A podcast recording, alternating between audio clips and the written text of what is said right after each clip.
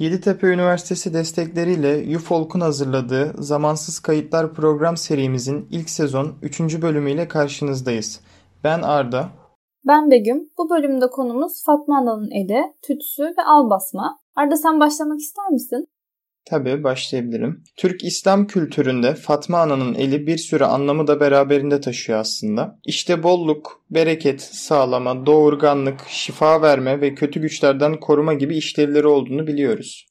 Evet doğru diyorsun. Ee, Anadolu kadını içinde örnek bir karaktere sahip Fatma Ana. Mesela ev işlerinde, evin refahının ve bereketinin temininde, komşuluk ilişkilerinde, toprağa bağlı tarımsal işlerde veya daha demin senin de dediğin gibi doğum süreci gibi uygulamalarda yer almıştır. Hatta ben şöyle bir şey eklemek istiyorum. Ben küçükken annemle birlikte evde kek yaparken keki fırına atacağımız zaman annem istisnasız hep şey diyerek fırına atardı keki. Bizim değil Fatma anamızın elindeyisin gibi bir söz söylerdi. O zamanlar çok merak etmiştim ne demek bu diye. Annem de bana şey eklemişti. Bol olsun, bereketli olsun diye böyle dendiğini söylemişti. Bende de artık alışkanlık oldu. Bu tarz bir iş yaparken aklıma hep bu geliyor benim de. Ayrıca Fatma ana elini betimlemek gerekirse ortada üç uzun parmakla iki yanda birer kısa parmak şeklinde bulunur.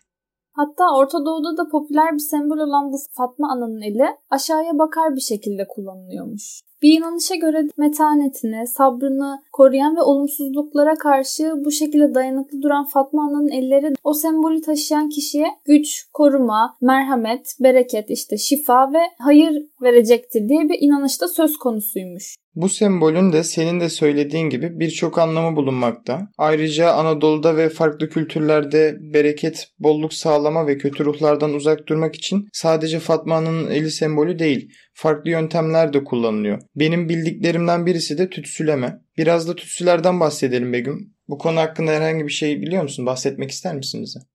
Aslında duyduğum birkaç yöntem var. Zaten tütsüleme Türk topluluklarında da eskiden beri var olduğunu biliyoruz. Tedavi, büyü, nazar gibi çeşitli tehlikelerden korunma amacıyla uygulanan bir gelenek bu. Ve tabii ki de diğer semboller ve eşyalar gibi bu da çeşitli yörelerde farklılık gösteriyor. Genelde tütsüleme ritüellerinde üzerlik otu kullanıldığını biliyorum. Üzerlik kelimesi eski metinlerde ve Anadolu'daki kullanımlarında yüzerlik olarak da kullanılıyormuş. İşte Ankara çevresindeki araştırmalarda genel olarak nazar otu, ülerzik gibi birçok sözcükle de kullanıldığı tespit edilmiş. Tütsü için genellikle üzerliğin kullanılmasından da biraz bahsetmek gerekirse dumanın bol olması ve tohumlarının yanarken çatlayıp ses çıkarmasından dolayı olduğunu söyleyebiliriz. Çıkan bu seslerle nazarı değen kişinin nazarın bozulacağını inanılırmış aynı zamanda. Bu tütsü kullanımı da bazı illerimizde farklı kullanım şekillerine sahiptir. Mesela Osmaniye tarafında bir tavanın içine biraz köz, bunun da üzerine üzerlik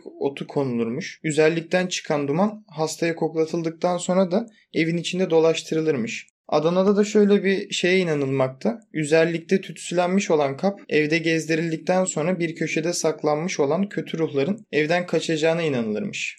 Aslında aynı şekilde Tarsus'ta da en az 7 tane üzerlik, 3 tane çörek otu, 3 tane kekik otu, 3 tane tuz parçası alınıp bir miktar bal mumu ile iyice ezilirmiş. Hamur haline geldikten sonra da ateşe atılarak buğusu çıkartılırmış. Bu buğu ile hastalar nazara uğramış, kötü ruhlara veya periye tutulmuş kişiler e, tütsülenerek iyileştirilmeye çalışıyormuş. Gaziantep'te üzerlik ve bir miktar tuz bir kabın içinde ateşe konur. Kimi zaman üzerlik otu ve tuzun yanında soğan ve sarımsak kabukları da tütsülemede kullanılırmış. Aynı zamanda siyah susamı ateşte kavurup kokusunu hastaya koklatırlarmış. Ardından da evin içinde dolaştırılırmış. İstanbul'da üzerlik, çörek otu, kuru karanfil, kahve süpürgesi günlük hepsi bir arada tütsü için kullanılıyormuş.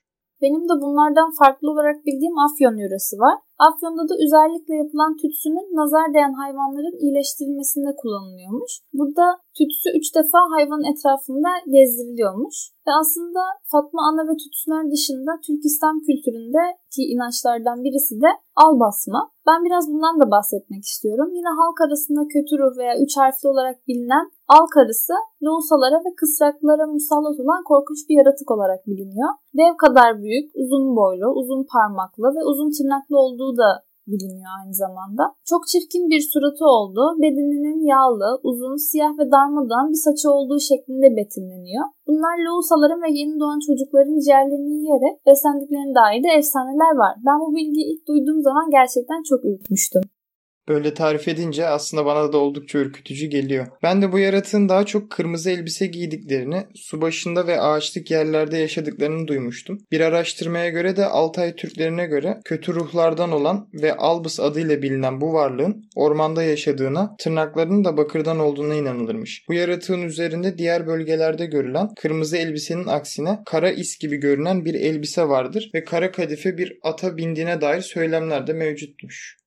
Al karısı diğer semboller gibi çeşitli bölgelerde farklı tariflere uğramıştır. Farklı tariflere uğradığı gibi de çeşitli korunma yöntemleri olduğu söylenir. Örnek vermek gerekirse Kars'ta geceleri Lousa yalnız bırakılmadığını, ışığın sürekli yanık tutulduğunu, hastanın yalnız kaldığı zamanlarda ise ağzına sakız verilerek onun uyumasına engel olduğunu biliyorum ben.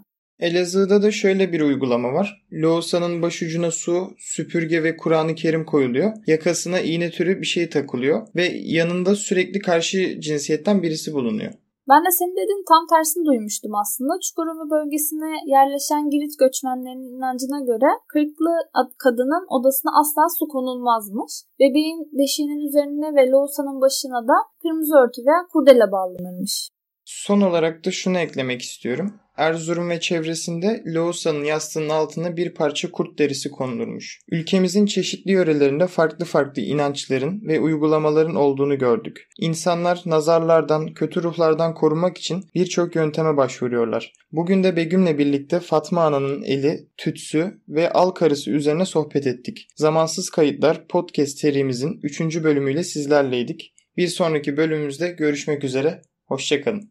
Hoşçakalın.